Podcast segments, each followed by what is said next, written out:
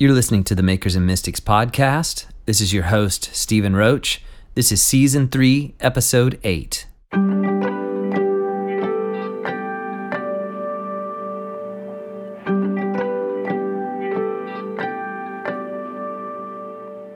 Thanks for joining us on Makers and Mystics. We have a special episode planned for you today. And this episode is special not only because I get to introduce you to a fellow artist from our hometown here in Greensboro, but also because for this episode, I have my beautiful wife Sarah here with me to co host the show. She's gonna keep my heresies in check and be sure that this train stays on track. That's a very big job. It is a big job, but I believe in you. You've been doing it for 13 years, so don't let me down today. Before we introduce our guest, I wanted to remind everyone that tickets for the Breath in the Clay Creative Arts Gathering are still currently on sale. And I should mention that some of our workshops are starting to fill up.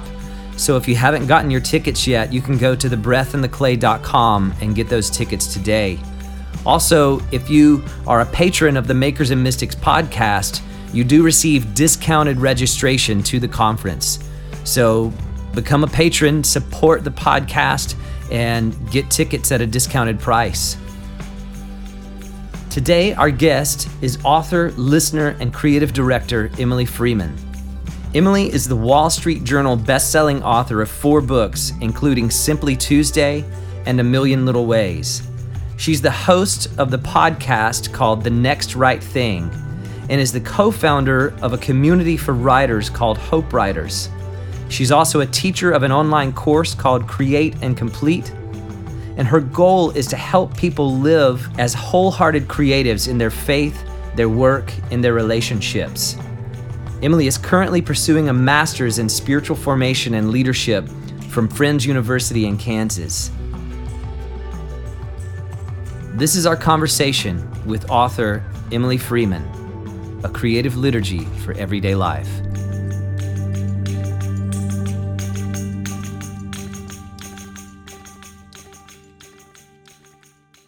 Emily, it's a real treat to have you on Makers and Mystics, and we've really enjoyed getting to know your work and getting to know you over the past couple years. And just you were at the second Breath in the Clay that we ever did, and I still get comments on how impacting your message is because we have that one. Matter of fact, it was the second episode that I ever released of Makers and Mystics was your keynote talk, and so it's a real joy to have you here and just a real joy to have another local artist be a part of what we're doing. Well, I'm thrilled to be here. Thanks for having me. Yeah.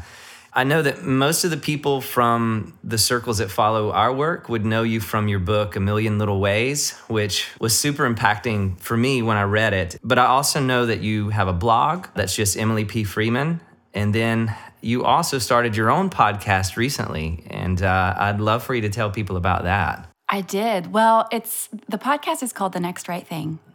And it's funny, Stephen, because I thought that might be my next book. And so I started sort of working on the whole idea was I feel like I hear best from God when I have a huge decision to make. And so sometimes I, it's like my radar's up. It's almost like when you're like when you get pregnant or when you are gonna buy a new car and you're like, oh, I think I like Toyotas. You see Toyotas everywhere. Right. well, that's how it was with this idea of being in the midst of having a decision to make. And I feel like our antennas are always up, like we're looking for advice from friends and we're asking family and we're really open in prayer. And so I started trying to take notes on this idea of what, what does it look like to take my next right step with confidence when I'm not sure what's coming? And it was not coming out as a book. And it was really hard because I thought, I'm a writer. This is what I do. And I, I sat with the idea for quite some time. And I realized that this idea didn't want to be written, it wanted to be spoken. And so that is when I started to realize okay, I think this might be an audio offering. And audio offerings lend themselves really well to podcasts. Yeah. So it is a podcast for the chronically hesitant, the second guessers, and anyone who struggles with decision fatigue. Oh, I love it. That's amazing. And you can find that on iTunes? Yes, you can. Okay. Yeah. All right. Perfect. Well, I'll put a link to that in the notes on this episode so people can find you there as well. I know that a lot of what you do with your work is that you help people uncover that creative DNA that's inside of them. And I think that, you know, a lot of times the words creativity and art people take them as synonymous, but that can also create some intimidation in people who don't identify themselves as artists. Right.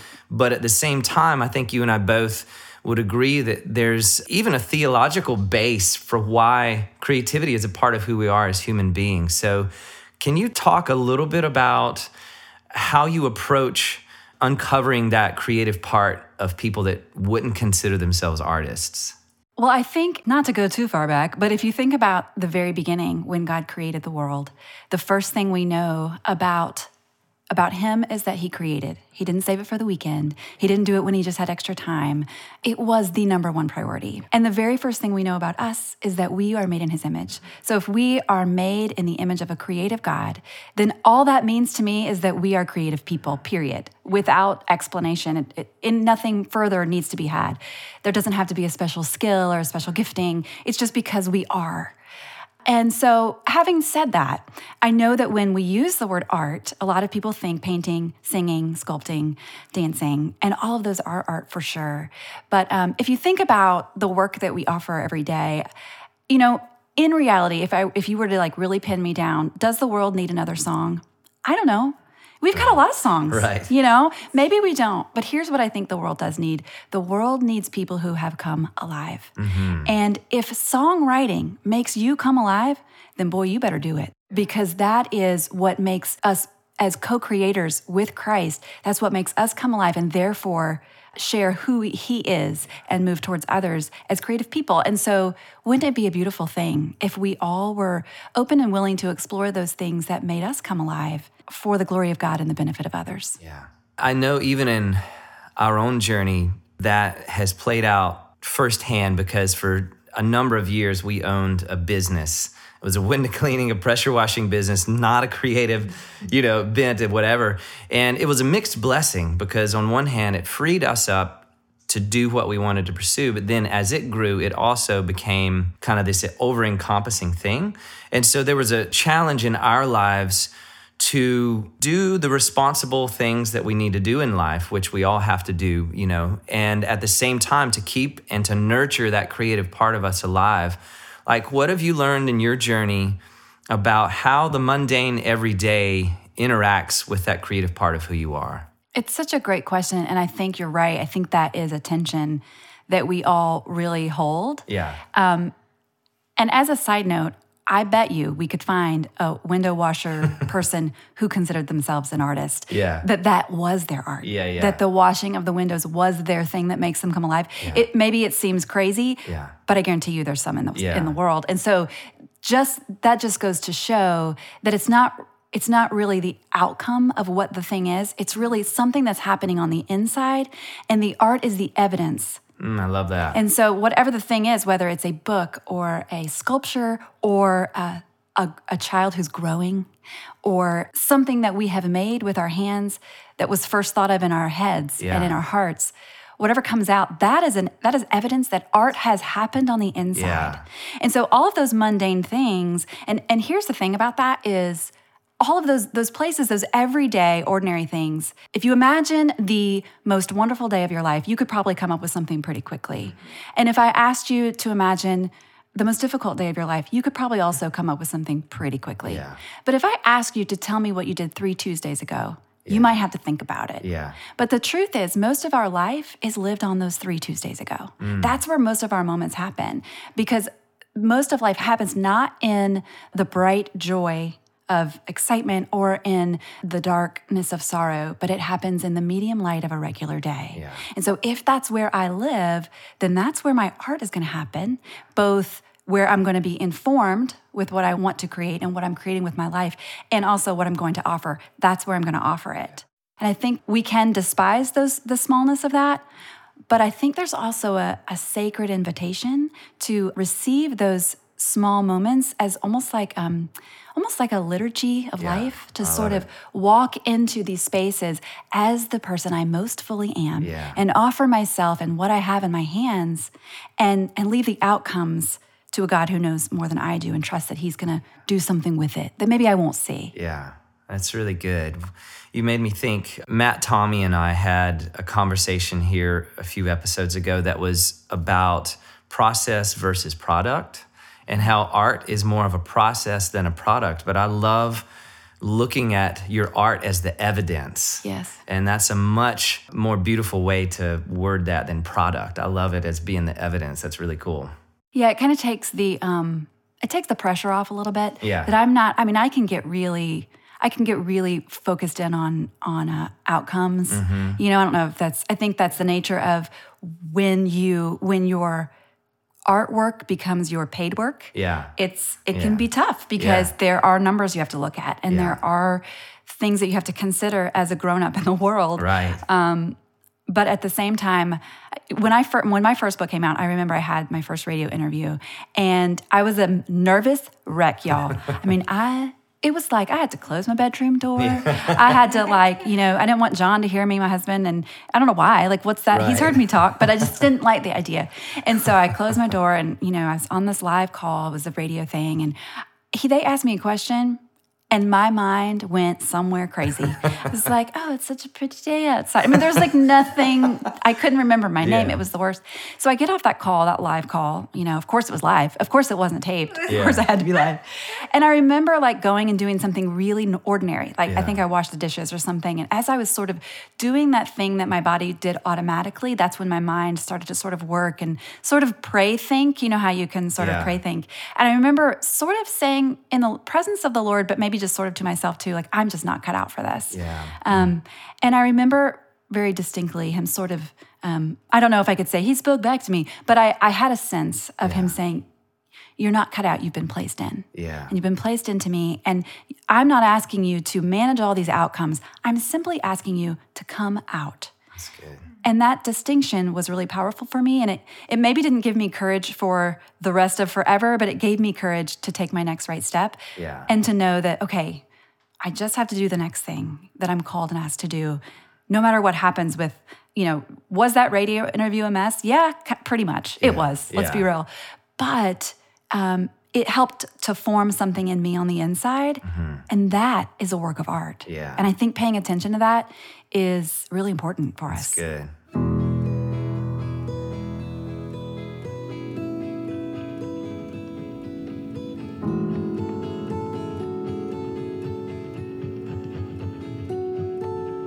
Emily, you wrote a book called Simply Tuesday, and it's really inspired me. And you talk in the book about how life is lived in those Tuesday moments. And what that means is we live most of our lives doing the mundane parts of life, doing the laundry, taking out the trash. And you talk about learning to, to celebrate those moments. And um, my question is can you help? Those of us maybe who feel bogged down in in the mundane can you shed some light on how you can learn to see those moments as an opportunity to live creatively I think a lot of it, just for me personally, comes down to carving out margin and fighting for it because it's worth it. I know that for a lot of us, it's everything you just said. Our souls are often forgotten beneath the piles of everyday life. And so much so to the extent because we can't see them. And so we tend to just deal with what we can see because that's what we do. But I have found that it's more life giving to enter into those small moments when I have had even just the slightest bit of time in silence. And I think a lot of times we're afraid of silence because we're two things. We're either afraid of what we'll hear in silence, mm. or we're afraid we won't hear anything at all, which is perhaps even more terrifying for some of us. And so it's not to be discounted how scary it can be to enter into a silent, still place, and recognizing it takes more work to sit still than it does to stay busy and to stay moving. And anybody who's tried it will attest to that, I think. And just getting real practical here. I will, and I do this often, I will sit down in a chair that I have designated in my house. Um, sometimes it's when everybody is still asleep, but sometimes it's after they've gone to school. I, I don't think there's anything magical about the morning. I think just sometimes it's nice because it's the first thing, um, but it could be in the evening. And I will sit there and I will set my phone timer for five minutes. And my job for those five minutes is to simply sit still without an agenda. And oftentimes I will check that clock like every 30 seconds. And I'm like, this is the longest five minutes. But the gift of that, if you look at the other side, is wow, this is actually longer than I thought. And in that space, it can be remarkable what can happen, which is just a deep, a few deep breaths. And I never get up and I'm like, that I had this epiphany during my five minutes. It's not like that. That's not the point. The point is to remind ourselves that we are not in control, that we are small, and that we can sit in the presence of our Father without an agenda. And there's something really empowering. It's, it's a strange, like, counterintuitive thing it's empowering to do nothing because then you remember like oh there's so many things that i'm i'm not actually in charge of and so sometimes that silence can minister that to my own heart and that helps me then move into the chaos of the day and bring peace with me rather than thinking I can't have peace until the chaos is calm. And so, sort of learning how to cultivate, and I don't think you can cultivate it without a little bit of silence and stillness. And it takes a lot of work, but it's worth it. That's so good. Yeah. You wrote a blog post that I read recently called Eight Things Wholehearted Creative Women Do Differently. I loved it. And one of the things you mentioned in the blog is that wholehearted creative women know that art is the evidence and not the goal. Uh, can you talk a little bit more about what that means? Um, if we are willing to see art as um, the evidence of something that's happened on the inside, it really changes how we see failure and success. Because, for example, we have a couple here who's local in town, and and their dream was always to open a shop where they could sell refurbished furniture and they would sort of take something that was old and broken and they would renew it and restore it and then offer it a new life. And so, and they did, and they opened the store, and it was fantastic. And it had been their dream, like all this time. And the Lord had led them in all these steps, and it was this beautiful place. And then they had it for a few years. And then over time, they realized, like, this is a lot of work, and maybe. Maybe our dream is changing and maybe we'd like to do something different. And so they ended up closing the store down. And from the outside, it might look like failure to someone yeah. to say, well, this was your whole dream and, and now you're changing it. But to me, it's almost more like this is evidence that the art is still happening. Yeah, because it's changing and it's moving and there's there's fluidity and yeah. there's um, growth. Mm-hmm. And I mm-hmm. think that we have this idea that growth means bigger, mm-hmm. but sometimes it it means maturity. That's good. And sometimes maturity might look like shrinking yeah. or smallness yeah. or hiddenness. Right. Um, but we have this idea because we live in America right. that um, the success of our work is dependent on some number yeah. and a, a being further than we were before. Mm. And we say, we measure quote unquote further by saying, well, there are more people listening or right. there are more people reading, when in fact, maybe there's something larger. Mm-hmm. There's a mm-hmm. spacious place that's opening up on the inside of me as the artist. And that counts too. Yeah. I think often our measure of success and failure tends to be externals. But even with what you were saying earlier, that art is a process, you know, and, you know, Corinthians says love never fails. And so if we're interacting with love, we can't fail. Yes. You know, there's no dead end, there are no dead end roads in heaven, you know? It's like, I love that. I like you that know, too. but like, um, oftentimes, and maybe you could speak into this as well, but our imaginations are a beautiful gift, but they can also concoct some very crazy scenarios. Absolutely. And a lot of times we imagine the way something's supposed to look, or we imagine an outcome. And, and so often our journey is much different than the way we've imagined it. And so I wonder if you, if you have some thoughts on that and how that plays in to the creative process. I have thought so much about imagination this year yeah. and the power of our imagination to both bring life and to bring great discouragement. Yeah. Um, because I think a lot of times we use the word imagine and imagination and we say someone has is very imaginative and we mean it usually positively. Right. And we think like, oh, well, this fosters creativity and imagination. Right. but people who are in a stuck place have a very vivid imagination. Yeah. The problem is their imagination is stuck mm. on uh, something scary yeah. and frightening yeah. and maybe keeping them from moving forward. I was reading in a book yesterday. The book is called Shrink and it's by a man named Tim Suttle. And he talks about, um, he was talking about the imagination and he said that how powerful it can be. And he talked about in World War II when the war was over and they were freeing some of the people who were in the concentration camps, it took they would go and they would told the people they could leave. And the people their imaginations were so stunted and were so um, used to being held captive that they didn't leave. Wow. And they almost had to be they had to be convinced. And it's like they had to hear a new narrative long enough yeah. to realize they were actually free to go. And that is the power of our imagination. So as creatives and as people who who at ps i think we all are. Right. as as humans that imagination man that can take us down Yeah. uh, roads of great delight and roads of despair yeah. and we have to choose and be being made aware of that on a daily basis Yeah. is the difference between creating in our fullness and our Mm. wholeheartedness or creating from a place of scarcity and fear and not being free. Yeah. Isn't that funny? We, you and I were talking about that last night. That we were talking about the uh, internal narrative that is always unconsciously going on inside of us, and how that usually comes in pictures. Right. And it all comes down to either love or fear. Yes. And every thought we have is either rooted in love or it's rooted in fear. Absolutely. And we it's we unknowingly shape our future based on what we imagine. That unconscious narrative, that imagining that goes on, it's like you've got these unresolved situations in life because we're all in process. And so you're thinking about this conversation you need to have with somebody or something like that. And you begin to imagine how it's going to go. right. And then you get mad. Right. Or scared. right. You know? And, and then when it actually happens, if you haven't dealt with that, if you haven't caught it, you go into this with all these preconceived things. And I just, you know, I found myself, I was like, wow, I finally caught that. I was like, wait a minute.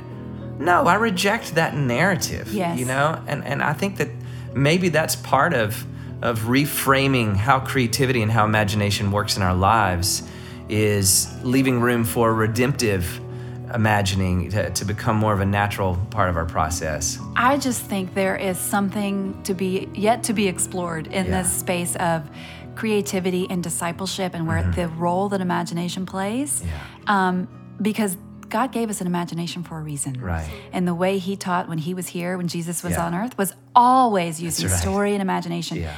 There's something to be said for that. Yeah. And for storytellers, for us as people who are storytellers, that's really hopeful to me because when you hear someone talk, you remember the stories they tell. Yeah. You might not remember the three points, but you remember the stories. And there's a reason for that. And it's the same for us in our memories. We remember memories as stories, and Yeah. that's sort of the story that we tell ourselves. And so really our work as as creative, it's like we I, I- sometimes I feel like my job as a writer is I just want to come up with new metaphors So good. for people to live by. Yeah. And what does that look like to to reframe the story to Mm-hmm. be the gospel story in our everyday life? And what does that look like and how can we do that together as community? Because that's where our spiritual formation, it's I heard someone recently say it's more normative for us to be spiritually formed together than it is for us to do so alone. and good. sometimes for me, like as someone who I'm kind of an introvert and I'm okay being alone, um, that's a little scary to think that like, oh, you mean my spiritual formation is dependent on other people? Yes, yes, it is. No. But that's you know how it goes. But that's really hopeful for because it's it's so interesting if you get. I mean, and maybe you can speak to this too. The the act of creating it almost feels incomplete until it's shared. Absolutely. Otherwise, why aren't we all just doing our things in our rooms alone? It's Right. like there's something complete that happens Yes. when it's released because Yeah. I know what I wrote, but I don't know what I've said until someone reads it. Yes. And then it no longer belongs to me, it belongs to you. Yeah, and it good. shapes your story and I don't get to defend it and say, "Well, that's not what I meant." Yeah. Nobody cares what you meant. They this is now for them and it's not my job to interpret it for you. Um, and that's something really beautiful that happens beyond us as artists. It's like we get to participate in something that that has a piece of me in it, but it's not me and it's not only mine. And that's really beautiful and hopeful and mysterious, and I love it.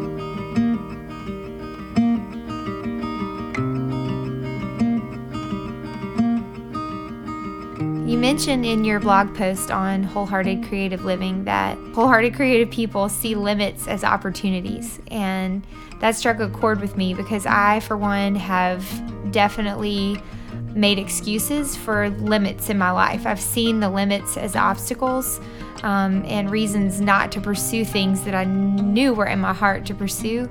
Um, can you talk a little bit about how to overcome that mindset and how we can learn to see the things that normally we would see as hindrances or limitations, how we can transform our thinking into seeing those things as opportunities? Yeah, it's a great question. Um, I've told the story before about my son who was at the kitchen table one day and he had a stack of computer paper that printer paper that he got from the printer because of course every time we go to print something there's no paper but he had a stack of that and then he had a whole bowl full of crayons and i walked in and there were like 15 sheets of paper on the floor, crumpled up with a few marks on them. And I realized he was trying to make an airplane, but none of them were right. He kept going and going and going. And I thought in my head, I wonder what would happen if I gave him two crayons and one sheet of paper. What would happen is he would be forced to be creative. Because when we have everything at our fingertips, it's almost as good as having nothing because everything's a possibility. But when we're given some limitations, now we have to make some choices and then we have to start to think. And so when you think about the way that God chose to redeem the world, the fact that he sent him his son as a baby seems pretty crazy because he was limiting his himself to um, a helpless a helpless baby who wouldn't even really be full grown for so many years and was depending on this young girl and this young man to take care and to keep him alive. There were so many limits. Don't even talk about gravity. I mean i mean there are so many things that were he chose those limits. Um, and it that's not the way i'd have done it that's not the way I choose to do it now in my own creativity. A lot of times I think if only I had more, whatever you fill in the blank right there with, that's your limiting factor. If only I had more time, money, support, attention, if only my platform was bigger, whatever the thing is for you in your particular area. Um, and we can get so hung up on that, just like you said, Sarah, that you see what's not there rather than seeing what's there and sort of allowing yourself to have like a a holy mischief that might come. Yeah, sort of like okay well how can i how can i be a trickster here? How can mm-hmm. i maybe figure this thing out with all these things that i don't have now? Now i actually need to depend on someone who is greater than i am mm. and then trust that my next right step is going to be led rather than just oh well i've got this these all these giant resources so therefore i'll just you know it's sometimes for me i've found that I feel more alive in my creativity when I have less time to do it in. Mm-hmm. So, like, if I know, even just practically, like, if I know I have a 12 o'clock appointment, my morning is so much more productive because I have that 12 o'clock appointment. I don't have endless amount of time. Whereas in the summer, when my parents take my kids for four days, I'm like, oh, I've got four days. I've got all this time. And then four days is over, and guess what I've done? Right. Cleaned out a few closets. Have I done any writing? No. Yeah, yeah. There's something about knowing our limits that is very, can be really freeing, which is weird. I read about a study. I don't remember exactly what they're studying, but here's the point, and this will bring it home. is there was, they watched these children on a playground, in a playground that had sort of was surrounded by two busy streets, but the playground didn't have a fence. And they sent the children with their teacher out, and the children stayed real close to the teacher when there was no fence. And then they had a similar study with different children, different teacher, but they put a mm. fence right next to the streets, the busy wow. streets. And what happened was the children went right up to the fence, climbed on the fence. Teachers had to pull children off the fence. But it's really interesting how those boundaries mm-hmm. brought freedom for those children. Yeah. And it seemed like, oh, well, there's no fence, they can go anywhere. No, they they knew that wasn't safe. They knew anywhere that there was no freedom there. But I think about the verse in Psalms that says, your boundary lines have fallen for me in pleasant places. Yeah. And so there can be when we feel limited because there are real limits. Yeah. Sometimes there are there is time limits or support or money, but bringing that before the Lord and saying, "Okay, you say that you set our boundary lines in pleasant places. Show me how is this pleasant? Yeah. And now move in and through me so that I can be my best creative, wholehearted yeah. self in yeah. this limitation." Yeah, I think there's such a value in using what you have mm-hmm. and in stepping out right where you are. And I think when you look at the scriptures, I see that over and over and over with God's dealings with us. I mean, even with Moses, and I talk about this a lot in some of my talks, but like, you know, it's when God's telling Moses he's going to go liberate an entire nation of people, he's going to stand before the Pharaoh and Mo, and Moses is like, how am I going to do that? And God's like, well, what's in your hand? And he's basically like, well, a stick. And he's like, perfect. you know, go for it. you know, and and I and Such I often.